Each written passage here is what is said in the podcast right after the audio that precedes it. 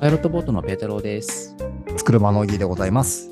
ペータローとオギーのスタートアップキャストでは、資金調達を中心とした注目のスタートアップニュースを毎回10分ほどでお届けしております。はい、よろしくお願いします。あの収録日が8月の6日なんですけど、サッカーが始まるんですよ、ヨーロッパの。ヨーロッパのですか。はいはいはいヨーロヨーロッパサッカーは8月始まりで、えっとまあ、3月か4月頃終わるんですけど、あ、違うは違うい違う、嘘嘘嘘嘘6月頃終わるんですけど、新しいシーズンが始まりますというところで、ね、僕はプレミアリーグっていう、まあ、イングランドのリーグが好きなんですけど、去年まで、去年までっていうか、あの前シーズンまでは、ダゾーンでやってたんですよ、プレミアリーグ。ラゾーンでね。はいはいはい。はい。なんですけど、ちょっとダゾーンじゃなくて別のところになってしまって、でまあそれそ自ん体はな別ことあるんですね。はあるんあるんです、あるんです。放映権が、まあ、5年契約だったり1年契約だったりするから、変わるってことはまあちょいちょいあるんですけど、まあ、それ自体ははい別に、別にいいんですけど、見たいのがプレミアリーグと、僕、ブンデスリーガって、まあ、ドイツですね、い。はい。はい。ドイ。ドイツのリーグもちょっと興味あって、あとチャンピオンズリーグっていう、まあ、ヨーロッパの全部対抗戦みたいな、うんのがあるんですけどありますね。はい。それをね、見ようとする。全部バラバラなんですよ。これは厄介ですね。そう、プレミアがスポ TV ってやつで、ブンデスが、い、あの、まあ、いっぱいあるんですけど、まあ、アマゾンとかで、はい。えっと、あと、チャンピオンズリーグっていうのはワウワウで、ねもうバラバラなんですよ、本当に。うわー困っちゃいましたね。で、もしこれにね、あのー他のリーグ見たい人は、もしかしたらダゾーンかもしれないし、えっとはい。ススカパーかもしれないしって言って、仮にだよ、仮に5大、欧州に5大リーグっていうのがあるんだけど、はいそ。れ全部見ようとすると多分ね、1万円ぐらいかかっちゃうよね。大変だ。そっか。各、そんなに多分高くないんでしょうけどね。1000円とか2000円ぐらいの感じですよね。そう、まあ、1000円から2500円ぐらいの幅かな。はいはいはい。えなんかしか安くもめんどくさいじゃん。そうですね。一個一個全部ダウンロードしないといけないですもんね。なあ、いや、これなんとかしてよっていう気がするよね。なんか、不便になってますね、逆に。い や、そうなんだよ。いね、一個一個見れるのはさ、すごいいいんだけどさ。いや、だからわかんないけどさ、あのー、5000円ぐらいで、一つの窓口で、あの、ダゾーンも見れるし、スポ TV も見れるし、ワウワウも見れるし、みたいなさ、例えばね、旅行とかでさ、じゃあ Google で検索すればさ、日本からパリに行きたいとか検索すればさ、あのはいここっちの代理店も出るし、あっちの代理店も出るし、みたいな、ああるじゃん。ありますね。うん、エアビー、エアビーみたいなのもあるんですよ。あの、民泊みたいな。あの、ここのサイトで調べれば、エアビーも出てくるし、あのサイトもあのサイトも出てくるし、みたいな。え、みたいな感じでさ、ここに登録すれば5000円で全部見れるみたいな さ。いや、一番いいですね。うん。そうあとなんか、リア規約上きついと思うけど、僕とオギーでシェアするみたいな。で、僕とオギーがあのわざあのわざわざ P2P でシェアするんじゃなくて、なんかちゃんと公式に、はい。全部で、あの、例えば10チャンネル契約するんで、10人までは見れ好きなだけ見れますみたいなさ。例えばね。ああ、いいですね。ファミリープランみたいなね、形で。そうそうそうそう。で、11人目とかからはちょっとお金かかっちゃいますとかさ。いや、なんか何でもいいんだけど、不便が過ぎるっていう。なんか昔は例えば、スカパーとか1個登録したら全部見れるみたいなイメージありましたけどね。 こんなす感じ、少なかったからね、。スカパーが全部はい登録したんじゃない、そういう場合は多分。えいや、なのでね、ちょっと。え、多分他のでもあると思うんですよ。あうんの野球だったら大リーグはこっちだけど、ー、プロ野球はね、またね、NPB ダゾーンは違うとかからはい。とか、バスケットボールとか、テニスとかも違うんじゃないですか知らんけど。これ不便ですね。 普通に。そいう普通に不便。勘弁してくださいって話です。やーいい、この時代だからね、なんとかしてほしいですね。 はい。っていう愚痴でした。はい。まあちょっと私の愚痴を誰か叶えてください。はい。じゃあ資金調達の方行きましょうかね。はい、よろしくお願いします。はい。本日はひとまず2件、10億以上を3件紹介したいと思います。はい、よろしくお願いします。はい。1件目、医療ベンチャーバリノスシリーズ C で6億円を調達。おめでとうございます。おめでとうございます。ちょっと私もあの社長が知り合いなんですけど、えっと、子宮内フローラ検査っていうのやってるんですよ。ほうほう、聞き馴染みがない言葉ですね。そうですこれね。は。はえっい。と、子宮内フローラ検査がそもそも何かっていうと、妊活系のサービスなんですよ、ざっくりで全体ではね。で、この子宮内フローラ検査っていうのは、なんか子宮内に最近はいないって言われてたのが、2015年だから16年頃とかに、なんか、いやいや、いるしってなったらしいんですよ。 なるほど、結構なあれですね。そうそう。いや、でも最近がいるいないなんて、はいなはいんかすぐ分かりそうなもんだけどね。でそうですよね。うん。そうそう。まあちょっとメメディカル的なことは分かんないんですけど、はい。で、そしてその中に、あのー子宮内フローラって、あのー筋環境ですね。最近の環境が乱れてると、あの、体外受精の成功率が下がるらしいんですよ。で、このバリノスさんは、それをゲノム解析で、あの細菌を検出して、まあ、とにかく検査できるようになりましたと。すごいですね。知ることができるんですね。そうそうそうそうそうこれそうそうそう。だからこれが原因で不妊になってるってこともあるらしいんですけど、今まで検査方法っていうのがあんまりなかったので、とかええなかったりしたので、これを使うと、これは家でできるのかな、確か。でもしちょっと環境が良くないですよってなったら、なんか、なんだっけな、サプリみたいなのを出してくれるのかな、確か。う。ああ、じゃあ改善もできるっていうことなんですかね。はい、改善もできるっていうところで。そう。不妊治療って結構あのー、原因がわからないみたいなことも多いんですよね。で、その中の一個を解決してくれるサービスっていうところで結構すごいんじゃないのかなと思いますね。ああ、すごいですね。よくこういう、まあ、なんていうんですかね、技術系のテックですね、本当に。素晴らしいですね。そうなんですよ。で僕はこのフェムテックとかメールテックとかヘルステックの中のなんかこう男女特化のところってなぜかちょっと仕事柄得意なのもあってちょっと気になってるところです。なんかこういうライフサイエンスっていうんですかこういはいうはい分野面白いですね。そうですね。はい。次行きましょう。次世代型の超短尺スマホドラマ配信サービスバンプを運営するエモルがシードラウンドで資金調達を実施。おめでとうございます。おめでとうございます。エモルさんですね。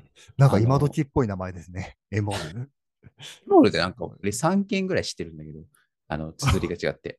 あ本当ですかうん、まあそれはさておき、何をやってるかっていうと、次世代型超短尺スマホドラマ配信サービス、バンプっていうところで、はい、Z 世代向けの超短尺スマホドラマって言ってるんですけど、あ超短尺スマホドラマの話、最近よく聞くんですよ。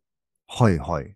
なんか中国で、まあ、TikTok って流行ってるじゃないですか。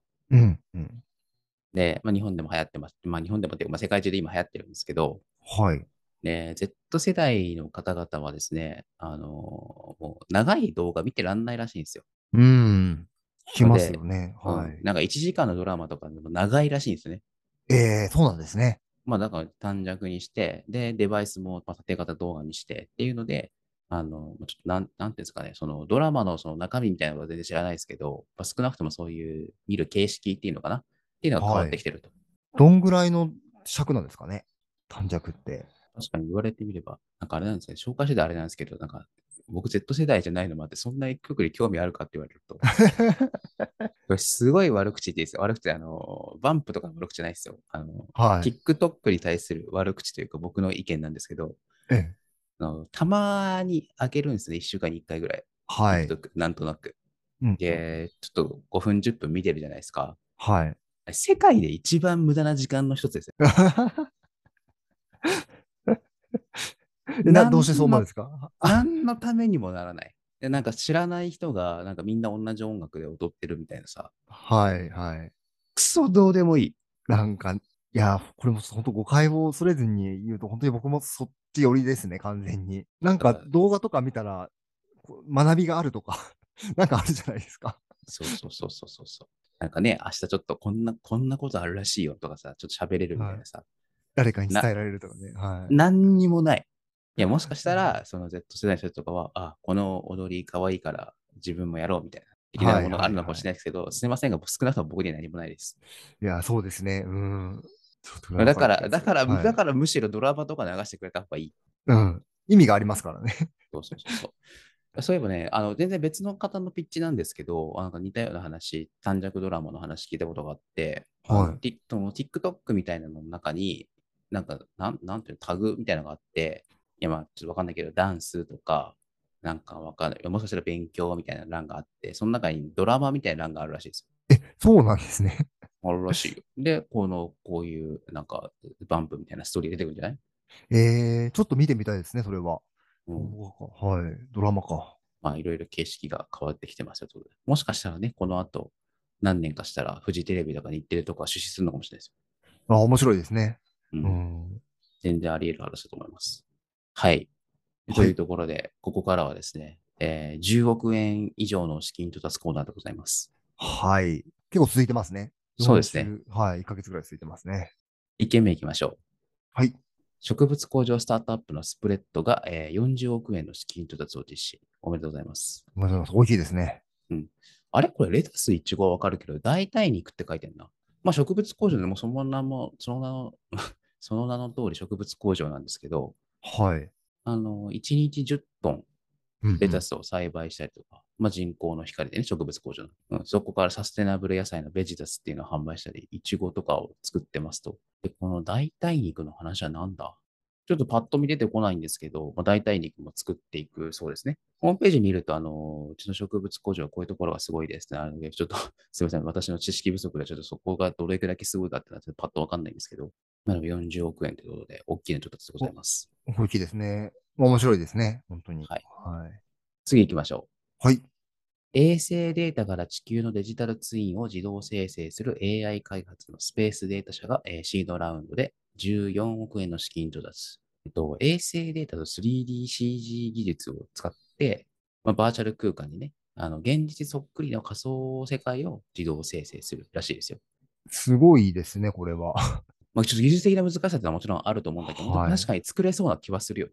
そうですよね。衛星があって、図面もあるんでしょうからね。はい。うんまあ、作ってどうするんだっていう話はあると思うんですけど、まあ、一番わかりやすいのは多分ゲーム、この中でゲームをするみたいなね。うん、うん、うん。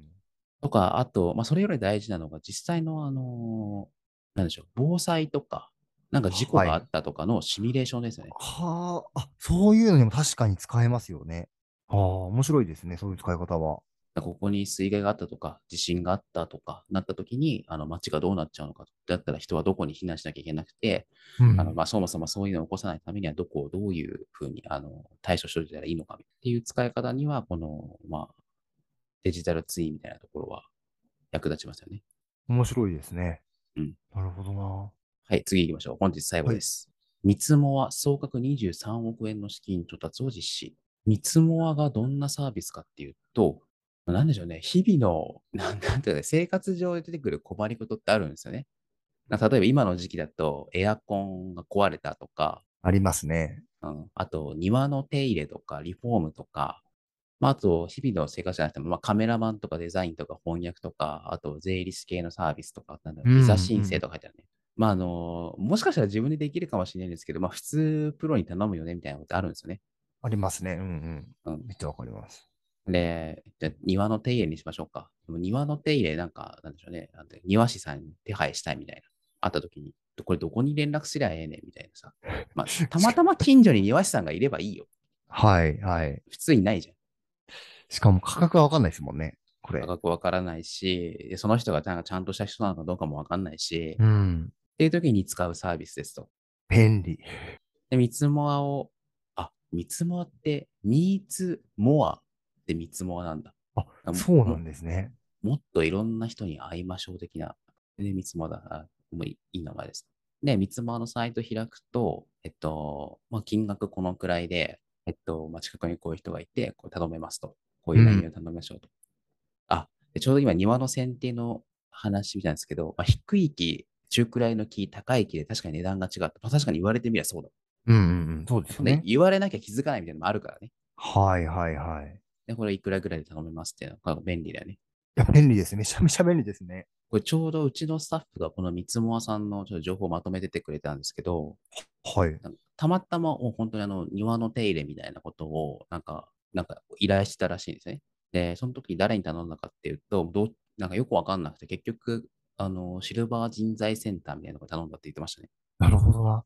いや、絶対そうですよね。初めてこう頼むとかね、慣れないこと頼むときに困っちゃいますもんね。そうそうそうそう。まあもちろんシシルバー人材センターが悪かったってわけじゃないんだけど、あの、こういうのをしてたら、まあもうちょっと選択肢があったのかなみたいなこと言ってましたね。あとさっき言った税理士とか行政書士、社会保険労務士とかもあるらしいですね。